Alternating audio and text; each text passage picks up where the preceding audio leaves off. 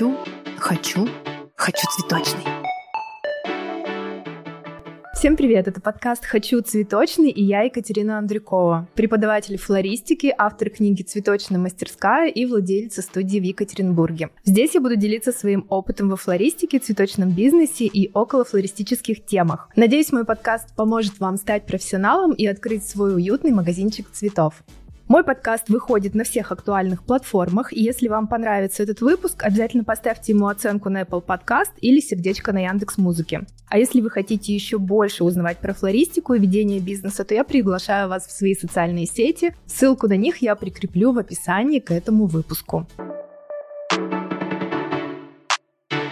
Сегодня мы хотим поделиться с вами идеями для интерьера цветочного магазина или салона. Для этого пригласили дизайнера интерьеров, Анну Шабинскую, основателя и руководителя H-бюро. Анна – архитектор по образованию и любитель цвета, фактур и деталей. Ее бюро разработало дизайн многих ресторанов и магазинов в Екатеринбурге и за его пределами. Такие, например, как Энгельс на Ленина, мой любимый, или вьетнамский ресторан Вьетмон, который я тоже обожаю всем сердцем. Вы можете зайти туда и насладиться работой команды H-бюро. Анна расскажет нам о проектировании коммерческих помещений, поделится советами о том, как должен выглядеть интерьер цветочного магазина, чтобы быть функциональным, привлекать покупателей и я уверена, что вам будет интересна эта информация. К тому же это наше первое интервью в рамках подкаста, так что обязательно нас поддержите. Анна, добрый день. Добрый день. Собственно, да, всем э, здравствуйте. Меня зовут Анна Шабинская. Как уже сказали, я основатель и руководитель H-бюро. Наша студия занимается интерьерным дизайном, и основное направление — это коммерческие интерьеры, поэтому, собственно, о которых мы сегодня и будем говорить.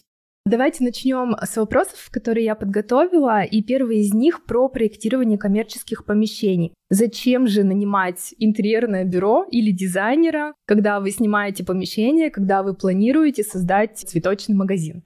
Да, это такая достаточно большая тема и большая разница в целом интерьеров коммерческих и жилых. В общем, к вопросу, зачем нанимать дизайнера, когда вы проектируете какой-то коммерческий интерьер, но здесь, наверное, основной посыл того, что интерьер — это такая некая упаковка пространственная для вашего продукта. И очень важно ее продумать, очень важно про нее проговорить. Она может в целом, но она в любом случае расскажет про ваш продукт. И здесь нужно понимать, что она расскажет и какой посыл будет нести. То есть это просто такая, по сути, огромная упаковка, в общем, цветочного магазина. Поэтому здесь нужно понимать, что она может раскрыть какие-то особенности вашего бренда, вашего продукта. Она, безусловно, на них повлияет, и здесь можно подчеркнуть какую-то идею вашего там бизнеса, либо просто какие-то уникальные вещи, которые вы делаете в рамках конкретно как бы вашего цветочного магазина. Ну, это первое, на что нужно обратить внимание, и что вам даст вообще хороший, в принципе, дизайнер интерьера. Он раскроет ваш продукт при помощи интерьера. Это первое. Второе, что мы можем... Зачем вам нужен дизайнер в данном случае? Потому что это все таки как бы помимо визуальной картинки, это история с организацией пространства,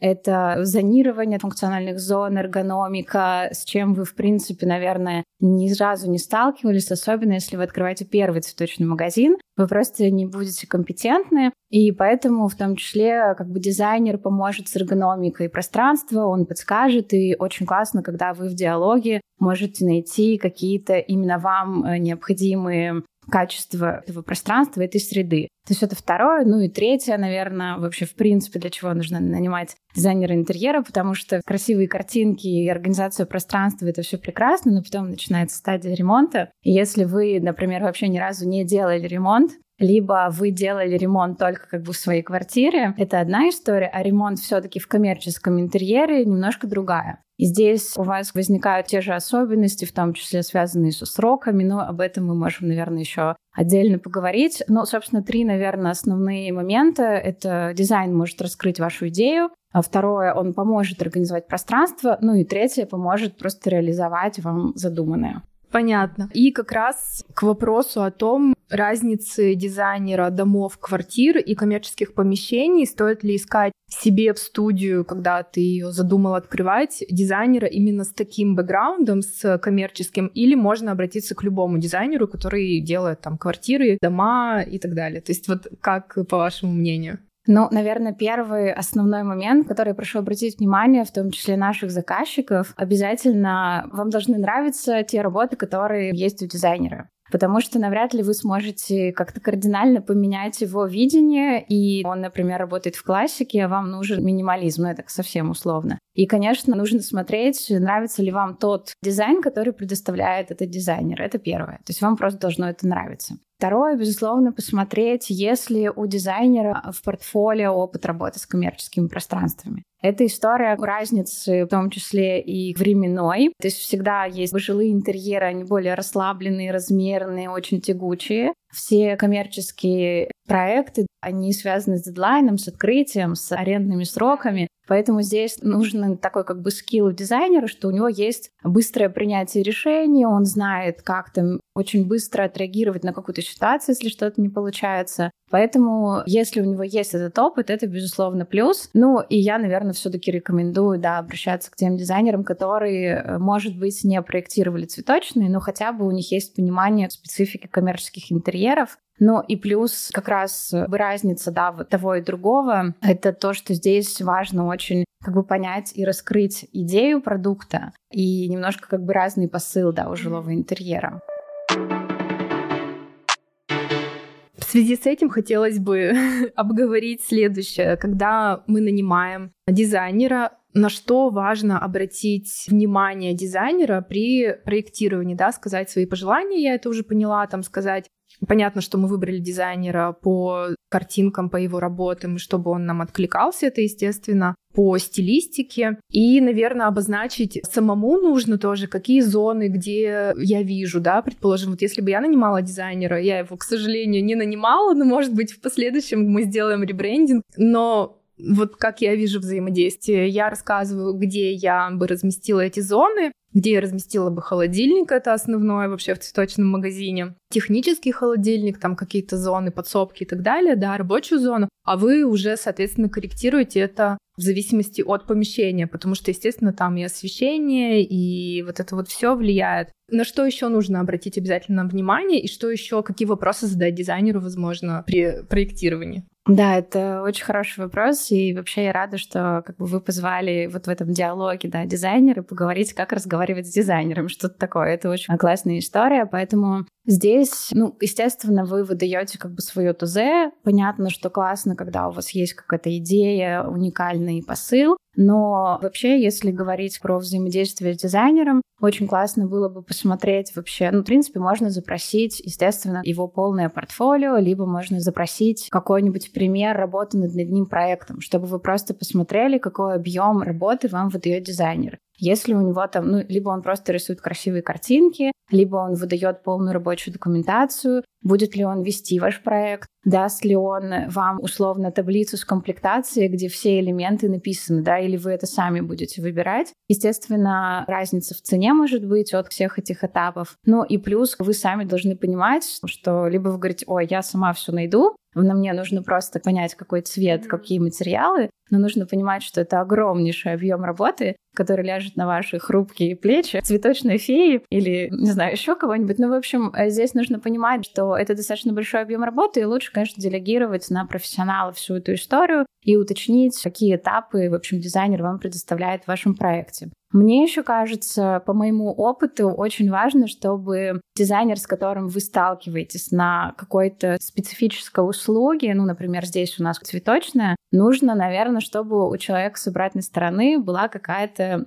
симпатия, да, вообще к этому делу. То есть либо не то, что он там должен быть каким-то флористом и прекрасно разбираться в цветах, но, по крайней мере, какая-то цветочная тема, цветочная эстетика его должна как бы волновать, и ему это должно нравиться, и он должен хотеть узнать про что-то про это. Поэтому вот этот, ну, такой настоящий интерес к любой узкой специальности, да, должен быть. Ну, то есть, условно, если вы там не знаю, нанимаете дизайнера интерьера для кальянной, и он не курит кальян, наверное, навряд ли он сможет спроектировать среду для курильщика кальянов. Ну, еще так условно. Или там ну, то мне же кажется, самое сможет, но будут сложности, может быть, процесс будет не да, такой быстрый. Ну да, ну и плюс он ну, не находится в этом сценарии, да, он не понимает его потребителя. Здесь, наверное, чуть проще, потому что, скорее всего, мы все любим цветы, здесь немножко так можно расслабиться, но тем не менее все равно поинтересоваться в каком-то хорошем интересен, насколько вот это действительно тема, которую вы хотите раскрыть. Ну, то есть в любом случае интерес. Вы с этим человеком проведете несколько прекрасных месяцев, и важно понимать, что он вообще заинтересован, и ему действительно классно работать над именно вашим проектом. Но это, наверное, из основного. Ну и вы уже проговорили, что, конечно, работа дизайнера и заказчика, ну в данном случае цветочного магазина, она в любом случае построена на диалоге, и вы как специалист своего дела, вы понимаете температурный режим цветов, какие-то особенности цветов. Естественно, вы с этим делитесь с дизайнером, потому что дизайнер не может знать совершенно все,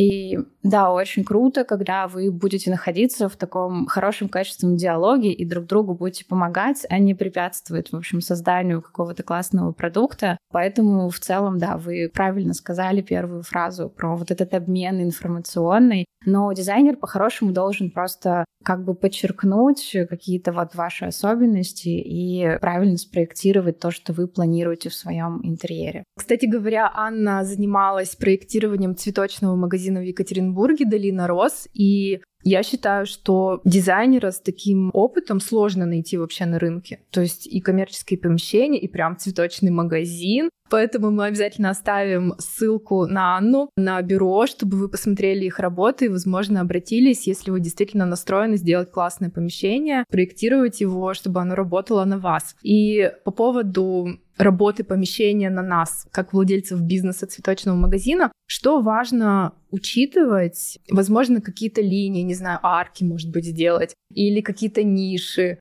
или еще что-то. Ну вот какие-то есть, может быть, детали, такие моментики, которые важно сделать в цветочном магазине, или это все от стиля зависит? Может быть, цвет. Ну да, здесь, наверное, у меня тоже общая рекомендация для, в принципе, любых коммерческих интерьеров. Там, ну, сейчас мы говорим конкретно про цветочный магазин. Но любая коммерция, она, собственно, тот продукт, который должен приносить прибыль. И все, как бы любое ваше действие должно в целом преувеличивать, приумножать вашу прибыль, преувеличивать ценность вашего продукта. И при помощи интерьера это, естественно, можно сделать. Поэтому нам нужно максимально раскрыть продукт, ну, в данном случае букеты, цветы, ваши возможности флористические, поэтому, естественно, на этом нужно строить акцент внутри пространства. То есть это как бы главное в вашем пространстве, ничто другое, да, вот кроме как условно букеты. Поэтому об этом не нужно забывать, и здесь нужно максимально попробовать это раскрыть. Ну и классно, например, конечно, нет каких-то общих рекомендаций, сделайте цвет белый, там, не знаю, пол коричневый и вот деревянную мебель, и тогда все будет супер. Тут, наверное, нужно понять вообще, какой ценовой сегмент, да, вашего покупателя, про что вы. Вы минималисты, либо вы там, не знаю, дикие цыгане и хотите делать сумасшедшие какие-то роскошные букеты. У вас, может быть, есть какая-то личная история, связанная, почему мы вообще решили открыть этот цветочный магазин, потому что, не знаю, ваша бабушка когда-то продавала на советском рынке цветы,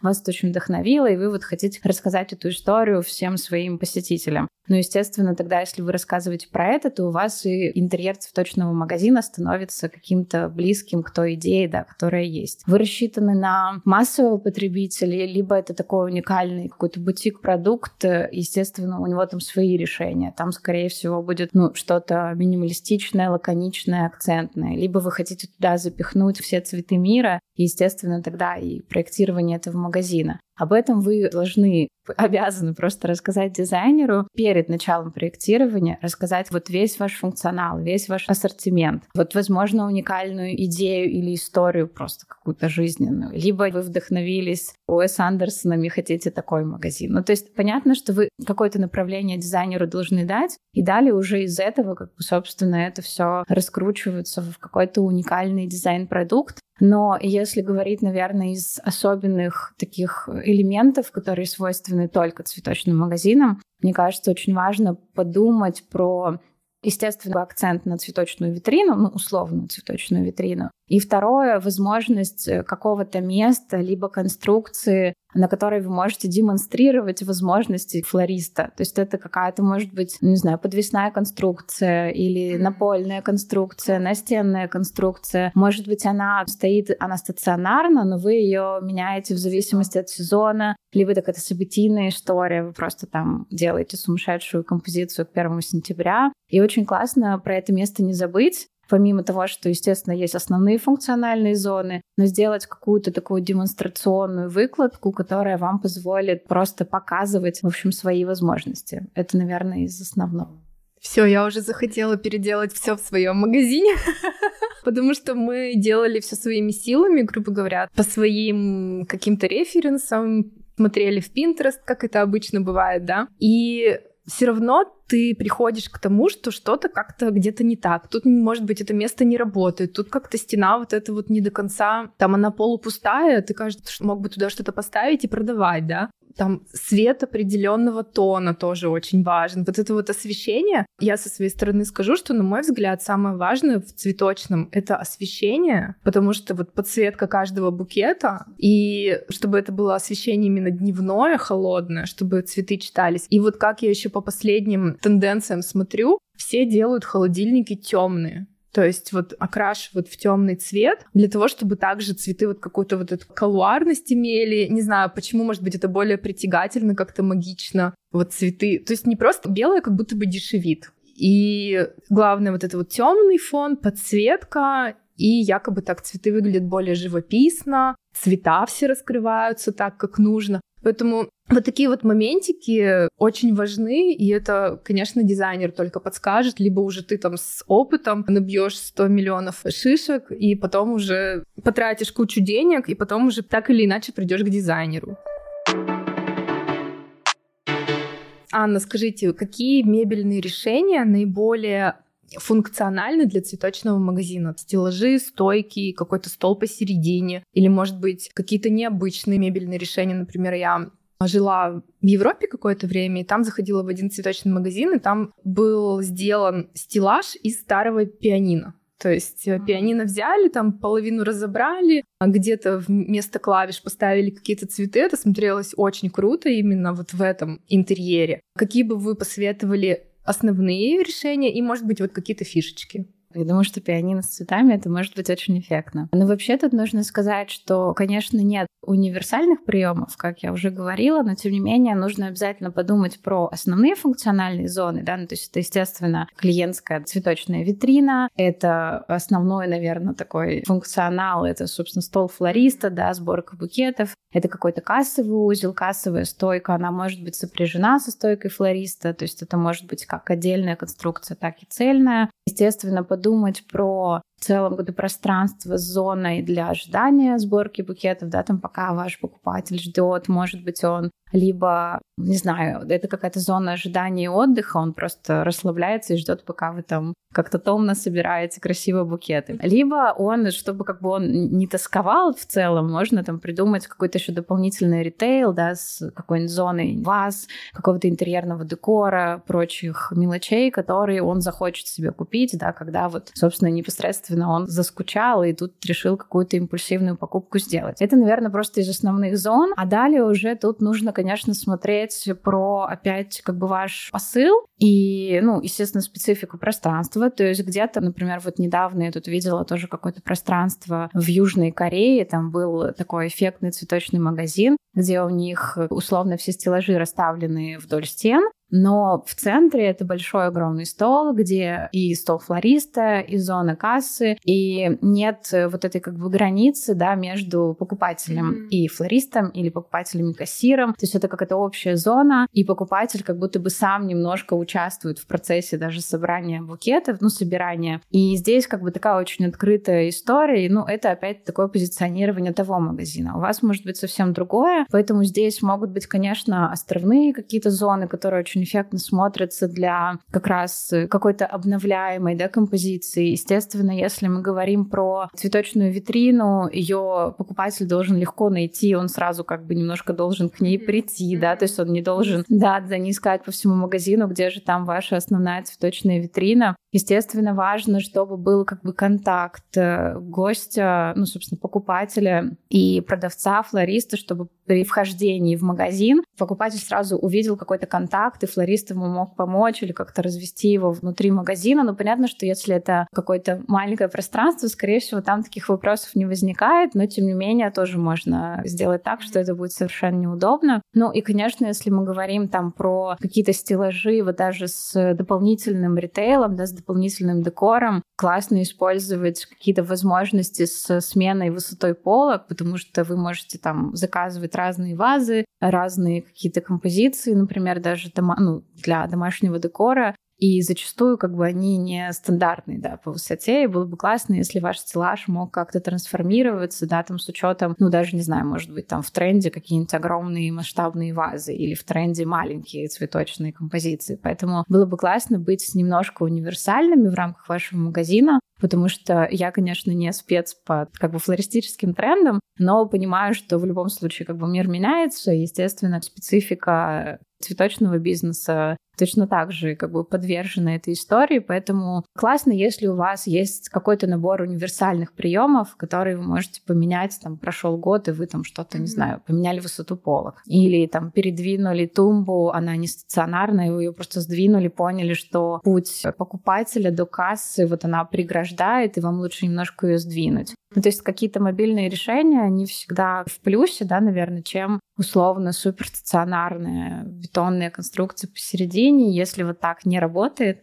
то вам будет, конечно, сложно ее заменить. Но это не значит, что все нужно делать из картона и такой на колесиках, как бы чтобы можно было легко менять. Ну да, в любом случае Магазин — это живой организм, где всегда что-то меняется, тем более флористический. Действительно, это сезонность, это разные цветы, это разные какие-то декоративные решения. Плюс, по моему тоже вот наблюдению, обязательно должен быть стеллаж или несколько стеллажей с доп. товаром. Это вот у нас свечи, например, мыло, какие-то подарочные наборы, что-то еще, то есть что может быть дополнением к цветам. Это тоже нужно предусмотреть и обязательно придумать хорошо просматриваемое место.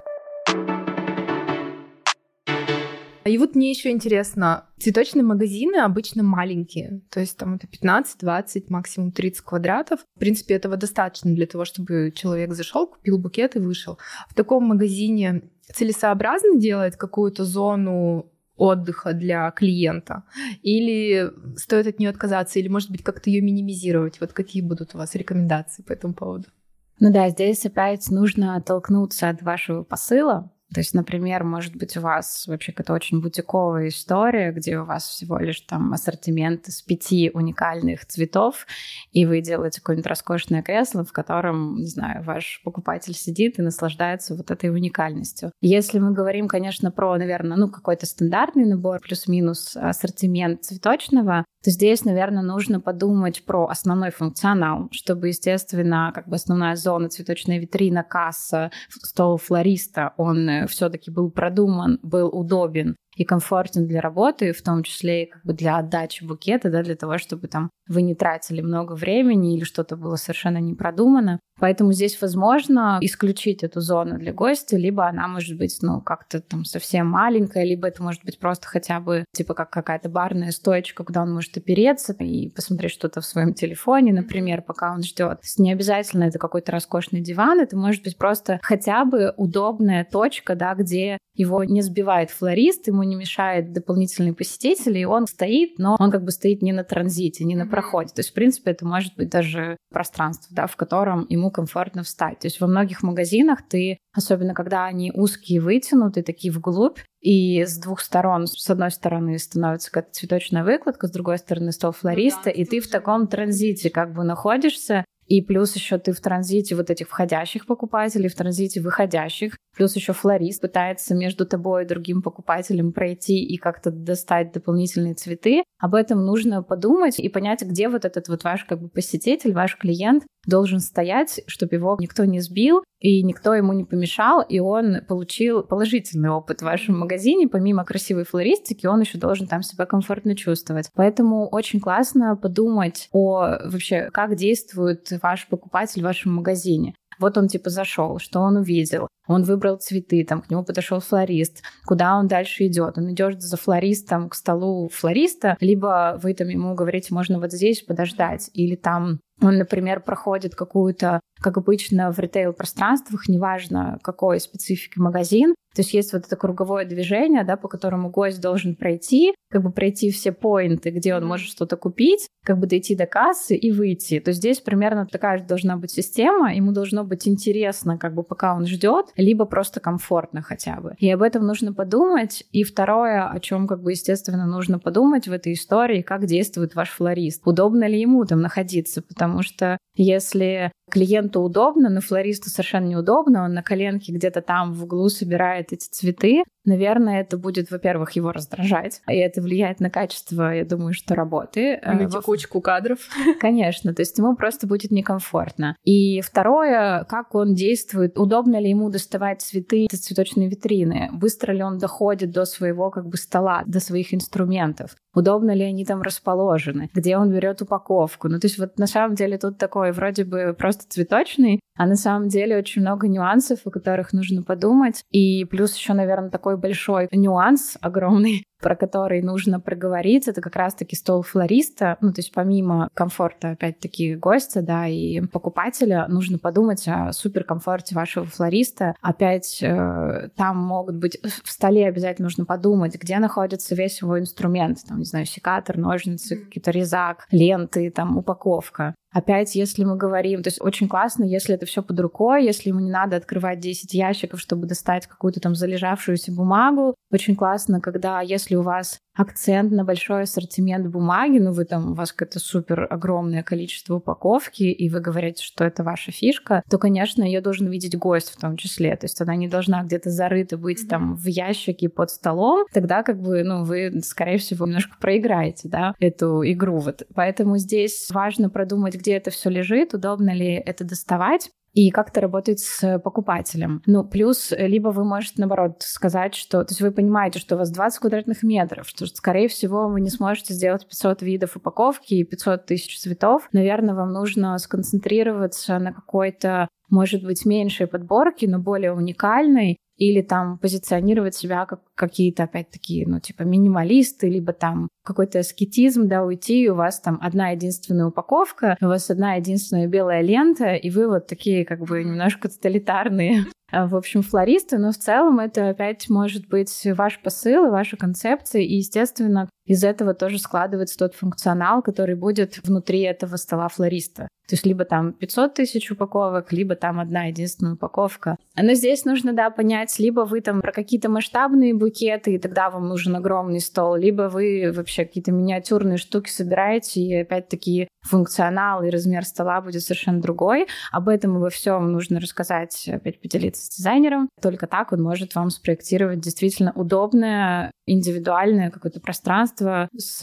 ну, акцентом, собственно, на ваш продукт. Ну и мне кажется, сам дизайнер, да, вот эти вот фишки найдет в процессе разговора, если ты, например, не знаешь, какая у тебя фишка. Ну, ты делаешь обычные букеты коммерческие. Ты их упаковываешь там в определенный ассортимент пленки. У тебя есть какая-то, конечно, может быть, история своя, но дизайнер тебе точно так же поможет найти, понять стилистику, может быть, тебе нравится и стиль Прованс, и корейские вот эти вот минималистичные, mm-hmm. да? То есть часто же бывает так, приходит человек, ну мне вот это, вот это и вот это вот нравится. И вот я не могу разорваться. Да, или там вот мне нравится собирать вот такие букеты, там без упаковки мне тоже нравится собирать. Все же люди творческие, они сложно им определиться, они такие нелогичные. Поэтому, в принципе, в диалоге с дизайнером, я думаю, будет тоже все проясняться. И в последующем самое главное, конечно, чтобы интерьер работал на тебя, чтобы он раскрывал твои какие-то специфики, возможности. По поводу стола флориста это вообще отдельная история, там какое покрытие должно быть, какие там ящики, высота. Мы об этом говорим в том числе там на наших курсах э, в закрытом клубе, но это тоже очень важно учесть, чтобы у флориста не болела спина, чтобы было удобное даже место под ту же мусорку, потому что, честно, часто делают вот какой-то поставят бак, и заходят люди, у тебя тут вот эта вот мусорка, потому что цветочный магазин — это много мусора. Это все нужно обязательно предусмотреть, скрыть какие-то моменты от покупателей, что-то наоборот оголить, что мы иногда скрываем как раз-таки вот упаковку. Да, я тоже смотрела на Pinterest всякие картинки, где там по стене вот эту вот упаковку, там как-нибудь еще там выставят, очень-очень красиво. Но насколько вообще это функционально, тоже не совсем понятно, что ты постоянно вот подходишь, берешь, но это нужно продумывать прямо. Вот эти все крепления, чтобы это было и красиво, и функционально, и для покупателей действительно, да, наглядно, потому что они часто а покажите, а какая у вас там есть, а вот это желтое, а покажите вон ту, и ты там действительно по этим ящикам, да, роешься, еще если спиной к покупателю, то это вообще не очень. Это действительно все нужно продумывать, и с дизайнером, конечно, это все делать легче.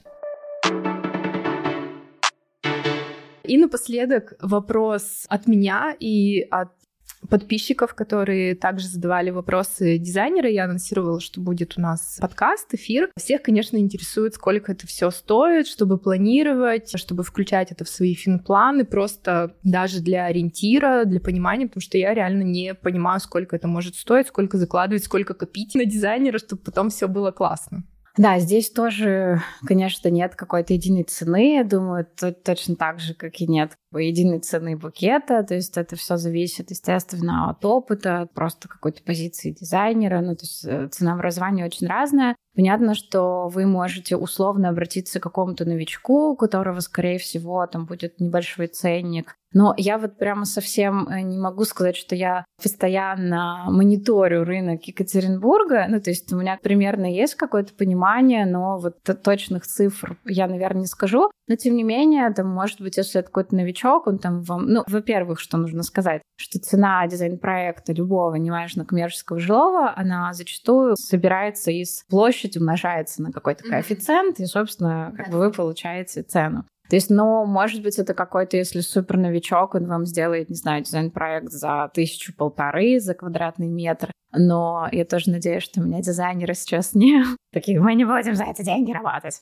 Ну, то есть это может быть условно цена вот от такой, да, до 10 тысяч рублей и выше. Ну, то есть в среднем, мне так кажется, по моим ощущениям, что где-то 3 тысячи — это 3-4, ну, наверное, 3. Это какой-то средний ценовой сегмент по Екатеринбургу. Вот он вот такой. То есть это примерно как бы вы просто умножаете. Но, естественно, нужно понимать, обязательно спросить, что в эту цену заложено. То есть либо это просто концепт, либо это полный пакет услуг, и вам ничего не надо делать, и вам все будет предоставлено в рамках дизайн-проекта. Но зачастую мы берем только вот как раз, когда у нас как бы полный пакет услуг, мы не берем какие-то точные задачи, но это, в принципе, не очень удобно и выгодно дизайн-бюро, то есть скорее ну, нужно взять полный процесс и быть ответственным за результат, это тоже нам очень важно. Поэтому здесь, конечно, цены разные, ну и не всегда большая цена говорит о хорошем mm-hmm. результате, и также не всегда маленькая цена тоже говорит о каком-то, возможно, плохом взаимодействии. Может, это правда новичок с горящими глазами, который с вами сделает вообще абсолютно уникальный проект. И мы в том числе, когда там я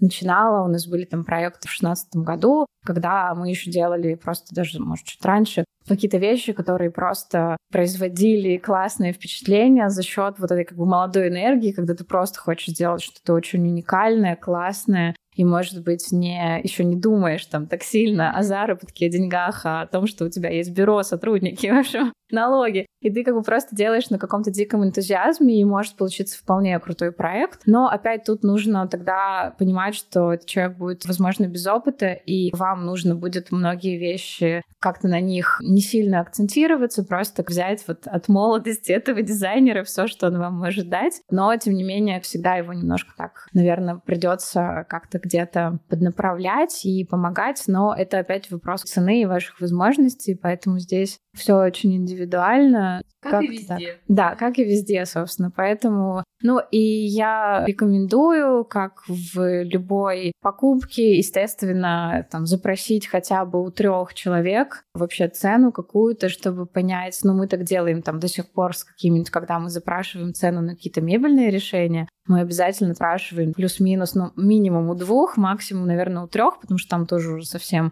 получается, разные могут быть цены, ну, чтобы просто сравнить и понять, действительно ли это адекватная цена как бы в рамках рынка. Поэтому обязательно на всякий случай себя предстерегите и, в общем, посчитайте у нескольких дизайнеров, но, безусловно, только те, кто вам очень нравится и как-то вам близко. Ну и здесь, наверное, еще тоже важно сказать, помимо красоты работы, какого-то визуального стиля, который вам откликается, обязательно перед началом работы встретитесь поговорите лично, потому что, в принципе, вопрос личной встречи, какого-то диалога, который может произойти, либо там это слишком импульсивный дизайнер, mm-hmm. который вам не подойдет. Да-да-да. Либо это, наоборот, очень такой флегматичный, меланхоличный, а вы такая очень энергичная. Но то здесь нужно еще понять, что с этим человеком вам нужно будет поработать какое-то время, и он делает, вообще-то как бы должен улучшить ваш бизнес, да, его как-то раскрыть, поэтому поймите, что вам он должен быть комфортен в рамках общения, поэтому здесь такая история. Но у нас сейчас, условно, цена на наши услуги в районе 5000 за квадратный метр. Это, ну, опять по моим каким-то ощущениям, дороже все таки средней цены в Екатеринбурге. Но опять здесь момент опыта, да, и какой-то медийности, он, естественно, может позволить повысить цену и быть, естественно, в более высоком сегменте. Ну, плюс, когда есть еще опыт, вы же можете очень круто сэкономить время заказчику, когда вы уже все знаете, где купить эти стойки, из чего их сделать. В итоге вы даже, может быть, этой суммы и сэкономите ему и бюджет, потому что заказчик не будет сидеть на Авито там что-то искать, каких-то подрядчиков, тут столяров, тут еще кого-то. У вас уже есть свой комплект. Ну, я просто все, в принципе, дизайнеры так работают, и у них есть свои какие-то скидки, там mm-hmm. еще что-то, и в принципе, за счет этого опыта можно также освободить свое время и не думать, да, деньги, и не думать вообще, из чего это делать, как это делать, потому что действительно какой-то дьявол в мелочах, когда нужно понять, вот сколько будет сантиметров вот эта вот стойка, чтобы она работала. Ты сделаешь ее меньше, ты потом не сможешь поставить вазу с объемным букетом. А дизайнер это все продумывает и действительно тебе, с тебя снимает какую-то уже головную боль, когда ты ему говоришь, вот мы делаем большие букеты, там такие, такие, и уже дальше процесс пошел. По поводу энергии я тоже согласна. Это вообще основное, что нужно использовать при любом контакте. Также вот, например, у меня школа флористики онлайн, и когда люди приходят ко мне, они уже знают, да, как я говорю, как я преподаю, чтобы это было им комфортно, интересно и познавательно, потому что есть некоторые преподаватели, которые мне там не откликаются, они там, например, очень медленно говорят, я там ускоряю на x2, мне все равно медленно, или еще что-то, да, что тебя бесит и ты не можешь просто воспринимать информацию. При любой коммуникации, мне кажется, это уже самое первое правило золотое, которое мы должны использовать для того, чтобы все было круто, чтобы было эффективно и чтобы было всем комфортно работать. И заключительный вопрос сегодня. Что бы вы посоветовали предпринимателям для улучшения имиджа их бизнеса и взаимодействие со специалистами в вашем направлении мы, в принципе, уже проговорили, но вот что бы вы посоветовали, может быть, даже своими силами как-то сейчас на данный момент исправить, может быть, в дизайне или пересмотреть для того, чтобы улучшить визуал? Угу. Здесь, наверное, у меня основная рекомендация для людей, которые, в принципе, работают с коммерческими пространствами, ну и у кого, в принципе, есть какой-то любой свой бизнес, да, стараться показать, подчеркнуть уникальность, индивидуальность за счет пространства, и, естественно, мониторить вообще, как это все визуально смотрится, чтобы да, не попасть вот в эти, например, там белые цветочные магазины, и вот среди них не потеряться. Лучше, конечно, отследить, чего больше, что лучше не делать, где я могу сделать как-то по-другому, да, где я могу выделиться, за счет чего. Ну, в принципе, можно сейчас у нас век интернета, когда вы можете, в принципе, там на том же Pinterest или там на каких-то сайтах э, с дизайном интерьеров посмотреть какие-то аналоги, повдохновляться, увидеть какие-то фишки, типа вот, ну, я всегда смотрю, что вот у меня бывает такое, что, да, ты смотришь, и у тебя все интерьеры на одно лицо, я прям их сразу выключаю и стараюсь найти что-то там уникальное, в том числе мы тоже, естественно, это делаем, аналоговое какое-то проектирование у нас происходит для того, чтобы понять, как нам выделиться и не попасть вот в эту струю, например, там белых цветочных или там цветочных провансных каких-то. Ну, то есть даже вот долина роз, несмотря на там есть там какие-то классические элементы и фасады, но она все равно такая где-то минималистичная, где-то с более классическими какими-то формами. Но там, например, у нас, несмотря на то, что это белый интерьер, ну, то есть это белые стены, ну, в принципе, нейтральные, как белый лист, и на нем все смотрится вроде как хорошо, но там у нас очень эффектный, ну, если вы там у нас были, то там очень эффектный цветной пол, который просто похож на какую-то россыпь цветов или что-то такое, и вот он тебе сразу запоминается, и ты, скорее всего, среди там других цветочных белых вспомнишь вот эту вспышку цветочную на полу, плюс он как раз не ребит и не является фоном для цветов, он в другой плоскости находится, поэтому он не перекрывает и не перебивает акцент на цветы. То есть нужно подумать, в каких местах можно зацепить зрителя, помимо цветов, может быть, еще придумать либо какой-то акцентный цвет, либо какой-то акцентный материал, либо придумать какую-то внутри обычного пространства хрущевки, может, там какая-нибудь форма пространства такая, какая-нибудь нора, в которую ты вообще не очевидно mm-hmm. зашел, и это какая-то пещера, темная пещера с цветами, например. Ну, скорее просто не бояться уникальных решений, не бояться выделяться, ну и делать, собственно, при помощи цветочных пространств какой-то уникальный опыт для покупателя, задуматься о том, что должен получить покупатель в вашем пространстве, помимо букета. Ну, было бы классно, если бы он получил какую-то эмоцию, там, праздничную или какую-то просто ну, это уже следующий это уровень. Уже level up.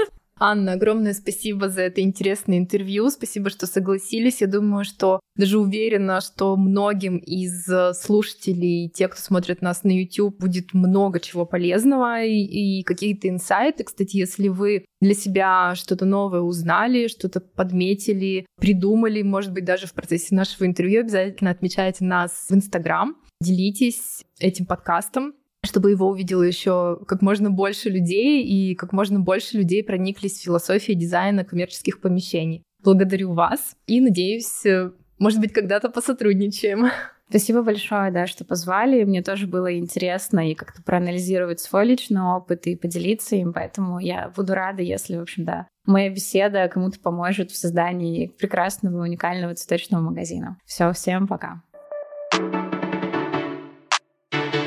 Спасибо, что дослушали этот выпуск до конца. Надеемся, что он будет полезен предпринимателям и владельцам бизнеса, кто занимается открытием новых магазинов или хочет переделать действующий цветочный. А я попрошу вас поставить моему подкасту оценку на Apple Podcast или написать там отзыв. Это сильно поможет продвижению подкаста. А также, если вы слушаете меня на Яндекс Музыке, то обязательно поставьте сердечко, чтобы не пропускать новые выпуски. Также приглашаю вас в свои социальные сети, где я еще больше делюсь информацией про флористику и флористический бизнес. Все ссылки оставлю в описании к этому выпуску.